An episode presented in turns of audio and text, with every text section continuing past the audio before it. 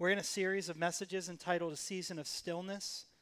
And this is another time that we believe God has just called us to pause. And we came into 2015 with a series on our vision as a church uh, and to understand why we exist, our mission. It's to bring people into a life changing relationship with Jesus Christ, that that's what it's all about. It's about lives being changed. And as those lives are being changed, we're going out into the world and we are seeing others' lives changed by that hope, the hope that's in us. And that's what we call changed lives, changing lives. That's why we're here. And as we walk through January, we shared our vision for this year that we want to become the church that changed the world, the church we read about in the book of Acts, a church that is full of the Holy Spirit, walking in all that God has for us. And I believe that we are well on our way. But before we ever reach the place that God has called us to, just like what we read about in the story of Scripture, that so often God will give a vision to his people, he'll give them a promise, a sense of where he's leading them to, a sense of direction. And then as they are walking towards that, God allows them to walk through what we will call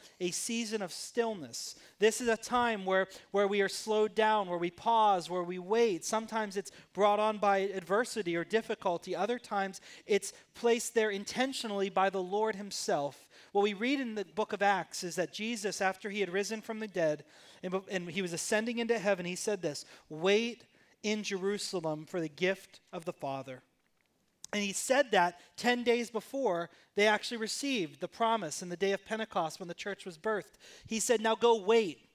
He doesn't just say, No, just go get busy. They wanted to get busy working, they wanted to do everything that they wanted to do. And he said, No, you didn't hear me. Wait. And what did waiting look like for them? It looked like for a time in an upper room, praying, seeking the Lord together, worshiping Him, pressing in. What does it mean to wait upon the Lord? It means sitting at His feet, like we heard about in our first message uh, with, with Mary as she's there and just sitting at the feet of Jesus when he comes to her home, realizing that there's no meal that's greater that's being prepared that day than what's coming forth out of his mouth, that she would not just live on bread that could be baked in an oven, but that his word were the bread of life and that he in front of her was the bread of life. And so, learning what it means to sit at Jesus' feet. And I pray that you've taken that challenge over this month and that you have. Uh, you have just sat in, in the presence of the Lord, that you have spent time daily pressing in and just wanting to hear from Him, not wanting to be busy reading, talking, doing a lot, but just, just sitting in His presence. And uh, we have given you this accompaniment, this uh, Season of Stillness book, and it has beautiful pictures in it, and it uh, has a psalm that is tied into each day. And if you didn't get one of these yet, you can still pick up some more in the foyer today after service. You can go to one of the info centers, they'll help you out with that. And uh, you could use this at any time, just to take a month to just unplug and connect with the Lord in a special way. We learned uh, after that about what it means for God to be our refuge when Pastor Gasson was here, that when we are in that season of stillness, when we're facing difficulty and adversity, how He comes near. How Lord will bring us into a season of stillness, as Pastor Marcia said last week, so that He can refine our hearts and speak to us and allow us to repent and turn away from the things that have, have really caused us to go astray and how they so easily derail us in this walk. And finally, today, I want to talk to you about this idea of what it is to ultimately find our rest in God, to find our rest in Christ and what He's done for us. And to do that, I want us to turn in uh, the New Testament, the book of Hebrews, which is towards the end of the Bible. Book of Hebrews, chapter 4.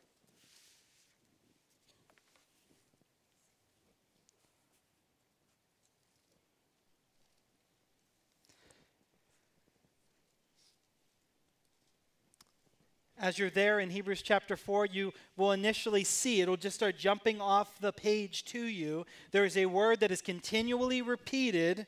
It's a word that should bring relief and joy to us. It's a, a, a, a word that we love to hear. Does anyone know what that word is? Rest. Rest. Yes, rest. That's what it's all about. How many of you would like some rest right about now? You know, rest is just a word. It's like, yes, rest. Oh, that sounds so beautiful. Sounds so simple, but yet so profound. And I found that that life is moving at an uncontrollable pace. Does anyone else feel that way? That life is moving at such a rate that we just can't always keep up with it. And there are times that we feel that as life gets ahead of us and the busyness just gets out of control, that we're not walking through this life, we are being dragged through by the busyness of life. And as that has been a problem that has existed for, for forever since the creation account that there's always been the busyness, the toil, the labor, the work, and this need for rest. What I found though is that recently there is a, a um, there is certain companies, there's a whole part of industry that is making billions of dollars off of our busyness. And I'm calling this the business of busyness. That off of our busyness, they are profiting billions and billions and billions of dollars. And I don't know if you can guess what this industry is right now, but they are making tons of money because of the fact that we are so overworked. Here's how it is you get busy, you're tired, you need rest, and you say these words I need a vacation. Rest. No, vacation. I should have set you up better for that one. Uh, I need a vacation. When we think about not just the weather outside, but you think about the pace of life that we go through uh, here, where we're living in this part of the United States, and how many of you would just love to be in the place that this picture is showing right now? How many of you just love that? This is the most applause I'm going to get today, I think, in my sermon. Good. Uh, good. And you've all won a trip. Yes, check under your pews. Uh, so this this sounds beautiful, right? Get on a cruise ship, get on get, get on a beach somewhere, and we get when we think of the word rest, that's it. That's like that's it. I could just rest there. I can just rest there. How many of you you equate vacations with rest? I mean, right? It's like I need to get away. So, so what's happened is life has become so busy and so overtaxing that there's a whole company that says this: Don't worry, we bought a bunch of land, or we have connections with this land, and when you go there, there's no work, no busyness. We bought islands, and it's just so you can get away from all the busyness of this life. There's something that doesn't feel right about that. That we have to get on a plane, we have to fly thousands of miles just so we can somehow try to be at rest. Just so we can somehow try to find peace and quiet. And I think, is, is this what God had in store for us when He says that we're going to enter into His rest? Some of you said, hey, the, the guy on TV said that, you know, this is what I'll get if I follow God. I'll get the, the, the island and the car and everything, and that'll be my rest. But God had something much more substantial to say about this. It isn't a destination, it isn't a place in the shade under a tree. The, the true rest that God can bring is something greater. Because how many of you know this? That you can go on vacation and it can be busier than when you're home. Does anyone else know what I'm talking about? Yeah, try going to Disneyland or Disney World. Uh, yeah, you come home tired, like, oh, I need a vacation from my vacation. I need to get away. But you were just were away. No, no, I need to get away from the people that I went away with. I need to go away now again and just be by myself. Uh, that happens, right? That happens so so easily. So rest isn't just about putting a week on your calendar and calling off work and just rest is something deeper because it's something that truly needs to put us at peace. And that's what the author of Hebrews is, is getting at here. He's using this idea of God's rest, the rest that God promises in His Word. And this idea is such a deep and such a full idea. And I pray that we will understand it more fuller uh, as we hear from His Word today. Because there's a worry that's there. There's an anxiety that is written into this portion of Scripture. You see, the book of Hebrews was written to a group of uh, Jewish people that had come to faith in Jesus and yet they were now having their doubts. As the trials and the difficulties came along, uh, they were beginning to fall away. They were beginning to turn away from Jesus. Uh, they were beginning to turn back to their old faith and their old practices, their old way of life. They were giving up on the race because they weren't uh, they weren't continuing to run when the going got tough they got going they, they were abandoning the faith and, and this author of hebrews is appealing to them that jesus is all that they really need in this life he is their everything and he's greater than anyone that they'd ever encountered before, especially in the Old Testament. That you see Moses and want to emulate, but guess what? Jesus is greater than Moses. You see Abraham, Jesus is greater than Abraham. You see all the heroes of faith in chapter 11. When you start chapter 12 and says, hey, those are the heroes of faith, but there's an author to that faith. His name is Jesus, and he's the author and perfecter of your faith. So keep your eyes on him. And so that's the whole thrust of this letter to the Hebrews was don't give up on Jesus. Don't miss out on what God has for you. And one of the things that would strike such a chord with a Hebrew audience, this Jewish audience, would be this idea of God's rest. And there's a promise of God's rest. And so let's go all the way back uh, in God's word uh, to this time and this place in Hebrews chapter 4. And just imagine with me that there's persecution just like we're facing right now. There's difficulties all around, there's the busyness of life, there's the inner turmoil and anxiety that fills maybe your heart right now. And these words come forth. This is God's word. Therefore, let us fear. If while a promise remains of entering his rest, any one of you may seem to have come short of it. Now, I had to memorize this when I was a teenager, and, and I remember it in the NIV. It says, Therefore, since the promise of entering God's rest still stands, let us be sure that none of you be found to have fallen short of it. What the author is worried about is this that there's a promise that God has made that you can enter into his rest. But I'm worried because I think some of you are going to fall short of that promise and not truly be able to enter into his rest. That you could be found to have fallen short of it.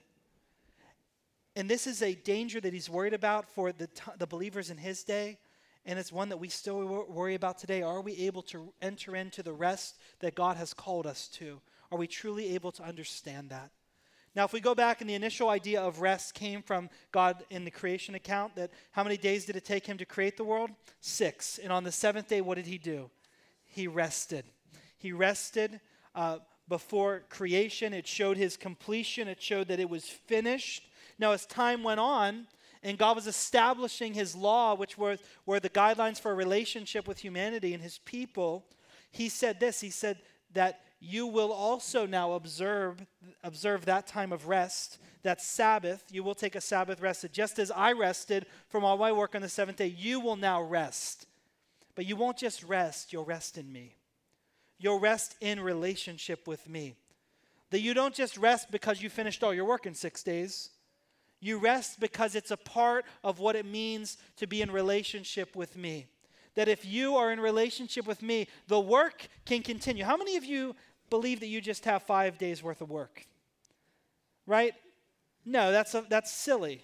No one schedules your workout so that it's like, well, we got five days worth of work for this person. And then you say, well, I got five days worth of work at home as well. Uh, and then I got like another three days worth of backed work and things that I have to work on. Any given time, we probably have about two weeks worth of work that we need to do in a week. Uh, we have two, you know, does anyone else feel that way? There's so much stuff that we have to get done. And we think and we look at God's word and it's like, well, you know, there should be a Sabbath rest for the people of God. I rested for my work. You're God of the universe. You spoke things into being. I'm busy. I got like two weeks worth of work in one week. Do you know that I live in New Jersey? Does this still apply to me? Do I have to work? Do like how does this work? The idea that, that we were meant to observe this, this Sabbath rest wasn't because we are meant to be like God and we finish all of our work on time. It means that we stop even when the work isn't finished. And we rest in the fact that we know who our ultimate provider is, that we know who our Lord is, that we know who the one whom we have relationship with is, that we will not be run and overcome by all the busyness of this life, but that we find our rest in Him. And just as he was able to rest and sit in a sense of completion and complete peace with what was done, that we can sit in the midst of the turmoils, the difficulties of this life, and we can just rest in him. And that's what he really desired from his people from the beginning. Was not that they were so efficient with the way that they did their work that they were able to finish their list by the end of the week. But in the midst of that busyness, they always took time to prioritize him and to rest and to walk in relationship with him. Now, there's this promise of that rest that came. And as time went on, people would obey that, they would not obey that, and you just see the story of God's people be one of continued rebellion. It gets to the point where they are actually taken captive in, in Egypt and they're, they're being oppressed as slaves. And as they're being oppressed as slaves, God hears their cries and he calls out to to this man Moses, and he says, I want you to go and I want you to be the one that's going to lead my people. I've heard their cries, and you're going to be the one to help deliver them out of Egypt. And I will lead and guide you by my strong hand and by my outstretched arm, and you will bring freedom to those captives. And so God does it. He's faithful. He rescues his people. And you got to imagine what they were going through. They weren't observing rest, they weren't rested at all. They were slaves. They were being held captive to the work that was in front of them. They were completing these works, these massive works of digging and, and, and cutting and hewing rock and putting all these things in place. And they were worked to the bone, they were worked till their very death. That's all they were good for. And God says this that when I rescue you out, I'm going to show you who you really are. You're my own possession, you're my child. My child doesn't work like that that you're not just a slave to this work. You're not just a slave to this busyness. You're not just, just here to just fulfill all these things and just do this and then complete your task, and that's how you sense your identity and your worth. No, you exist to be in relationship with me. So he rescues them out of Egypt. He brings them out into the wilderness to lead them, and with a promise that you are going to enter into a land that I'm going to give you. But you know how God also explains and, and really describes that land? He calls it his rest. That I will bring you into my rest. That you will find rest in the land flowing with milk and honey. That he says this will be a place of rest, a place where we will enjoy relationship together, where you will truly learn what it means to be my people, for me to be your God and for you to be my people. You will walk into a season of rest one that won't be defined by the busyness and by, by being slaves to the many demands of this life, but by being my children, my people, chosen by my own goodness and glory. Now, as they went out into the wilderness, there was a problem. God did an amazing job of getting them out of Egypt. They did a really bad job of getting Egypt out of themselves. See, He got them out of Egypt. They couldn't get Egypt out of themselves. And He couldn't get Egypt out of them because they continued to turn their hearts back. In fact, in the midst of their difficulty and in that season of stillness and that season of difficulty that they were walking through, they're saying, We had it better back as slaves in Egypt. I'd rather be a slave. I'd rather be doing those things. I'd rather just be working. I'd rather just do that instead of following God. Their faith diminished. They had no trust in where God was leading them or where God's appointed one was leading them. And their hearts became so hardened to God that he swore an oath because they wouldn't believe in the promise. They would not put their faith in him completely. They would not find their hope and their rest in him. They would not rest in the assurance of what God was going to do in their lives. They were instead restless, trying to figure it out, trying to figure out what God was up to, trying to figure out how to do it themselves. And that state of restlessness in their heart actually led them into disobedience. So, this is what's said in verse 2 of Hebrews chapter 4. It says, For indeed, it's him talking to this, this group of, of, of Hebrews that had fall, were falling away from the faith or tempted to fall away. For indeed, we have had the good news preached to us, just as they did. And, he, and he's talking that they is those that wandered in the wilderness. Because if you go back into ver- chapter 3, this is who he's talking about. Those who were wandering in the wilderness. We had the good news preached to us just as they did but the word they heard, the promise, the word that they were given of where God was leading them to, was of no value to them because they did not unite it with faith. They did not come and really trust God with everything that they had. And instead, they were trusting in themselves, in their own ways, in their own thoughts, and their own hearts. And their hearts were growing hard to the Lord. And so, this is what it says in verse 3 for we who believe get to enter the rest of God. But just as God has said, as I swore in my wrath, they shall not enter my rest.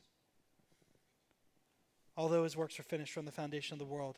God says you, there are those that run this risk that if their hearts become hardened, if they hear God's word and they do not walk in obedience, that they run a risk that they will not get to experience the rest that He promises in their lives. It has everything to do with the condition of their hearts. If you go back into chapter 3, you can actually see this in verse 7 of chapter 3, and he's talking about what happened in the wilderness. Hebrews 3 7 says, Therefore, just as the Holy Spirit says, and this is quoting Psalm 95 Today, if you hear his voice, do not harden your hearts as those that provoked me on the day of trial in the wilderness, where your fathers tried me by testing me, and they saw my works for 40 years. Therefore, I was angry with that generation. I said, They are always going astray in their heart. They do not know my ways, and I swore on my wrath, they will not enter my rest. So here's what we need to know today that as we put our faith in God, that faith has to come from the depths of our heart because the condition of our heart will ultimately dictate how we experience the rest that God has promised to his people. today if we're walking in obedience to Him, if we're walking where we are following Him. But if we're walking in disobedience, or if we think that somehow we're leading our lives and God uh, is meant to follow us around doing whatever we want, then we're missing it. You know what you're doing? You're walking in disobedience to Him then. And your heart is becoming hardened because you're not sensitive to what He's trying to lead you into. And He says, Today, if you can hear my voice, and I pray that you've been listening to His voice. I pray that you've been desiring to hear His voice. Says, if you hear my voice, do not harden your hearts. Don't wander around trying to figure everything out and do it in your own strength because you will die in a wilderness. But instead, turn to me, follow me, be led by me.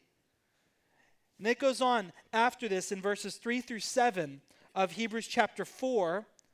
And it says that those that believe can enter this rest in the same way that God rested on the seventh day.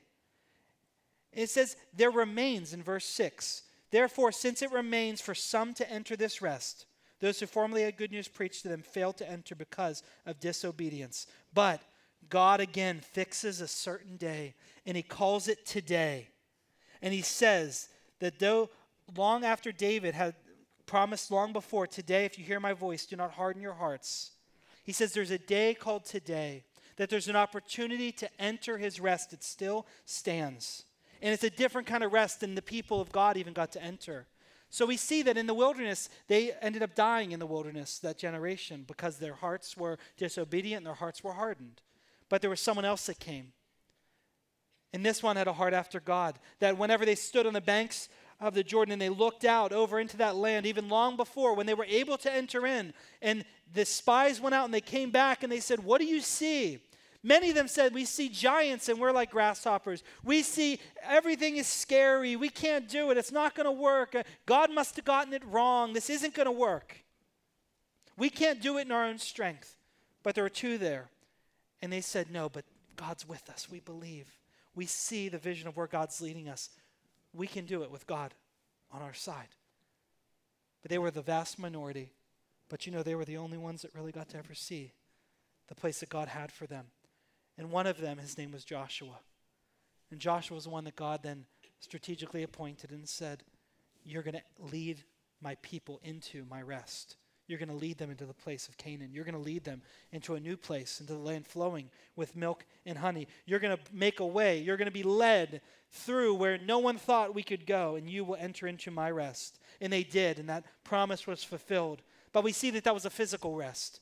We see that that was just a place and a time for a season. And we also see that what that rest could never really cure or change was the condition of their hearts. Because how many know it was a short time after that that although they physically entered into God's rest, they never were able to spiritually enter into it because the condition of their heart never changed. The condition of their heart was still enslaved to sin and turning away from God, hardened to God, not wanting to worship God.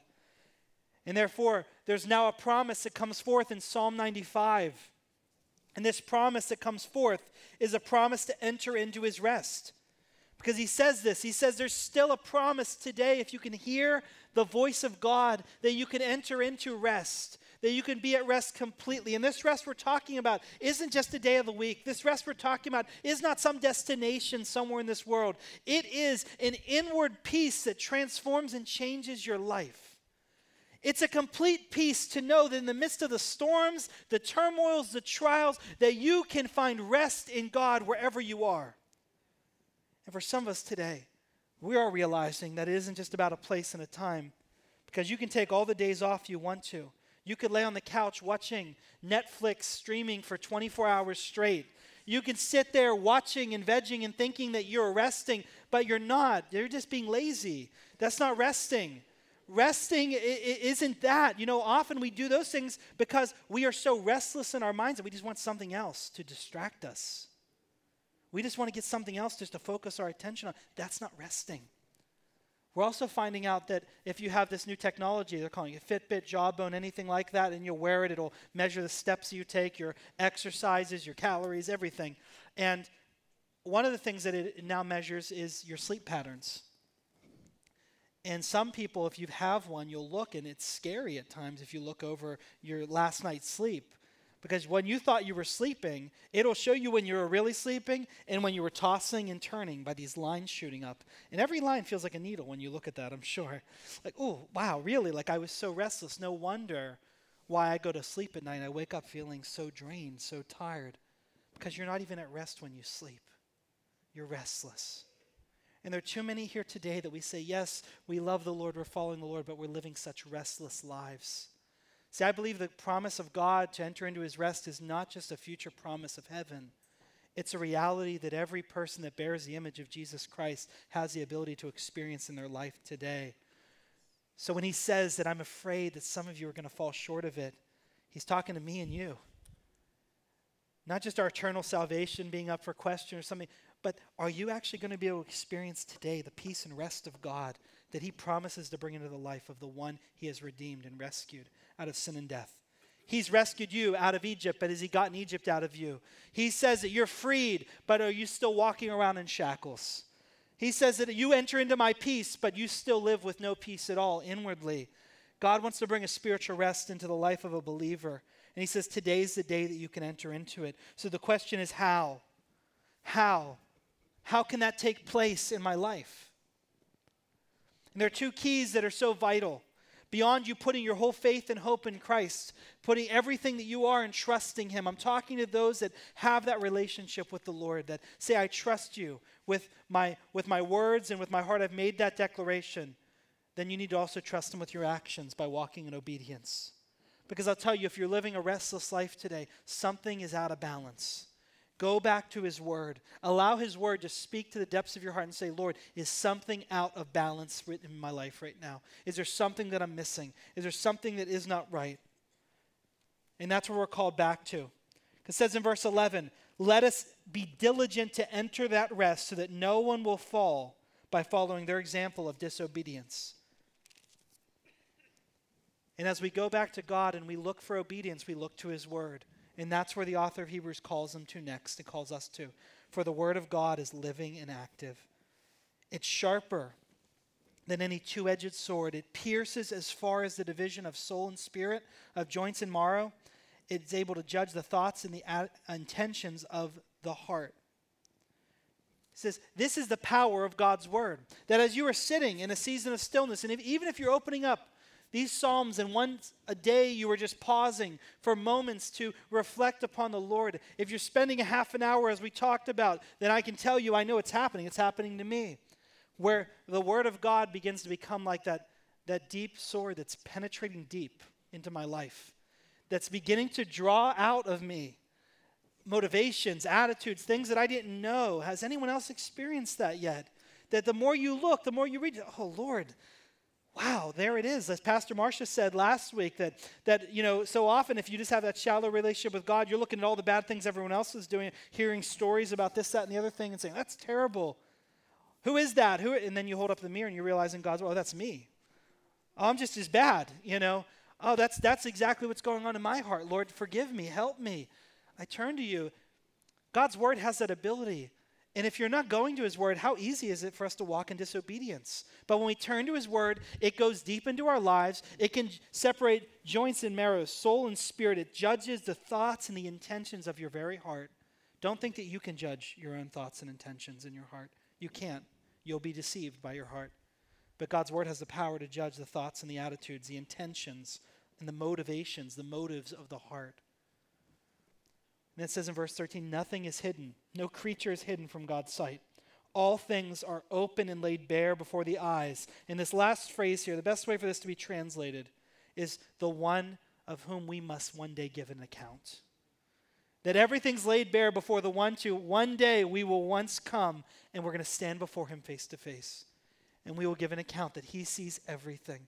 He sees into the depths of our heart. So turn back to him. Walk in obedience to him obedience to his word. But something deeper needs to happen than that. Because we know that for there to be true obedience, lasting obedience, we have a heart that is disobedient. We have a heart that is hardened by sin. We talked last week about what God promises to do. He says in Ezekiel chapter 36, I'll take away your heart of stone and I'm going to give you a heart of flesh. I'm going to put my spirit inside of you and I will cause you to walk in my decrees. I'll cause you to walk in my ways and be obedient to everything that I've commanded you. But you know what has to happen for a heart to be changed? Transformation, a changed life, a new identity. It says this anyone who's in Christ is a what? New creature. The old has passed away, the new has come. God is doing that work to make us a new creation. And therefore, the second thing that has to happen is that there needs to be a change in our identity. That our whole identity needs to not be found in who we are and what we've done and our own accomplishments, but our identity really needs to be found in Christ. He is our identity. When's the last time you woke up and you looked in the mirror and you saw what you saw, but you said, This isn't my identity? My identity is Christ who I really am is found in Jesus. That this is really the life that I live. I think that we really believe that we've taken the gospel, the good news of what Jesus has done, and we've applied it to our life like some kind of band aid or some type of insurance policy or some type of a salve that can heal all the wounds in our life. Do you know what it is? No, it's not that. It's a complete transformation, it's a heart transplant, it's a whole identity transformation that our heart has been changed, our lives have been changed. We no longer live for ourselves. To live now is Christ. Our identity is fully in Him. And I'll tell you what, this is a problem for us today, just as it was a problem for them, just as it's always been a problem. But there, it is so easy for us to bear the name Christian and yet have lives that look completely the opposite. It is so easy for us to say, Yes, I'm a Christian, but let's go deeper and let's have, but is your identity in Christ? Because for you to have the name Christian means that your identity is in Christ. So let's ask that question Is your identity in Christ? Some of you say, I don't know. Now that you say it, I don't think so. I'm not sure. Whenever you live, do you strive to look more like Him every day, to live more like Him every day, to truly have that identity? Because I think we are much like those that wandered in the wilderness. We're wandering in wildernesses today. Why? Because God rescued us from sin. He rescued us from Egypt, but Egypt hasn't yet come out of us. And therefore, we are turning back to those many things. And so, coming out of this, uh, this week, going into our next week, in the next month ahead of us, we're going to be starting a new series of messages called Identity Crisis. What it means to have our identity in Christ. What does it really mean? And I'll tell you what, I, am looking at what just happened with these 21 martyrs that lost their lives, and all I can tell you is their identity was in Christ. All I can tell you is that there's no one there that, because they had the opportunity, every opportunity to turn away, but there was something about the love of Jesus Christ and what he had done in their hearts, they couldn't go anywhere else. And I don't know about you, but I long to want to be that person. I want to be someone whose identity is found completely in Christ. That you can see our identity, but what's seared into it, what's marked into it, is Jesus himself. That we look like him. So we're going to be walking that out. But today, the first thing that you can do is you can make a choice saying, I want my identity to be wholly in Christ. I want to turn to Him. As I invite the worship team to come forward at this time, I want you to hear this quote. This quote was given many centuries ago by Augustine, great church historian. And he's talking about this idea that our lives are just never, never at rest. They're restless, they're stirring, they're busy, they're, they're anxious, they're, they're full. And, and, and here's what he says He says, Because God has made us for himself, our hearts are restless until they rest in him. That because God has made us for himself, our hearts are restless until we find our rest in him, until we truly know what it means to rest in him. And here's what it means Matthew chapter 11, verse 28. Jesus stood up and said, Come to me, all who are weary and heavy laden, and I will give you rest. Take my yoke upon you and learn from me, for I am gentle and humble in heart, and you will find rest for your souls. Jesus looked at sheep without a shepherd. He looked at those who were wandering in every direction. He looked at those that were living lives full of hopelessness, anxiety, for those who had been trying so hard. This is who he's speaking to. He's speaking to the person that is trying to figure it all out on their own. The one who has taken and allowed the yokes of this life, the yokes of your job, the yokes of your career, of all these expectations, and you have decided whether you've consciously or subconsciously decided, you made a decision. My identity is found in what I do, in what I complete, in what I accomplish. That's who I really am. And what Jesus says is this He says, Are you getting tired of living that kind of life? Are you weary and heavy laden by those kind of burdens? Come to me. He says, Take upon you my yoke. That means you have to lay down those things that you're carrying around. He says, Take my yoke upon you. Learn from me. Because I'm gentle and I'm humble in heart. And it's only in me are you ever going to be able to find the rest that you're looking for. You're not going to find rest by getting somewhere, climbing some corporate ladder. You're not going to find rest at the top of that. You're not going to find rest sitting on top of some bank account. You're not going to find rest by purchasing that right house or that right car. You're not going to find rest even by finding that right person in your life. You're not going to find rest by completing the right courses and getting the right degree. You're not going to find rest by getting a bunch of accolations from this life and accumulating all kinds of praise from people. You're not going to find rest in any of it. You'll be tired, you'll be worn out, you'll be heavy laden, you'll be weary. You're not going to find rest by doing a lot of things for Jesus. You're only going to find rest by coming and falling into his arms and saying, I'm done. I'm done trying. I'm done striving. I'm done just trying to impress you, God. I think so many of us were so trying to impress him.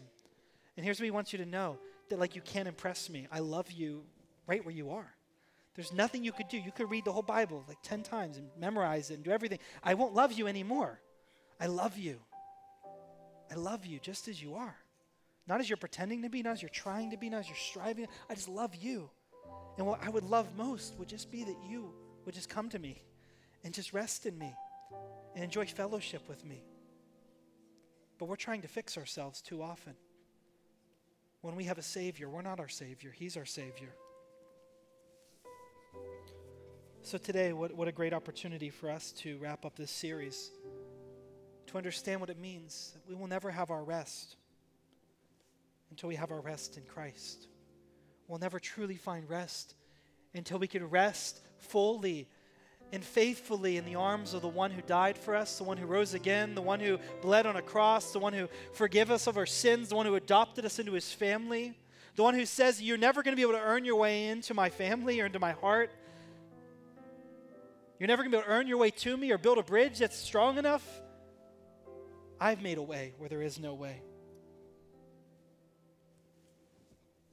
It says, what you do isn't who you are anymore if you're in Christ. What Jesus did is now who you are. That you're hidden away in Christ with God. And therefore, Hebrews chapter 4, verses 14 through 16, since we have a great high priest who has passed through the heavens, Jesus, the Son of God let us hold fast to our confession, our trust in Him. For we do not have a high priest who can't sympathize with our weaknesses.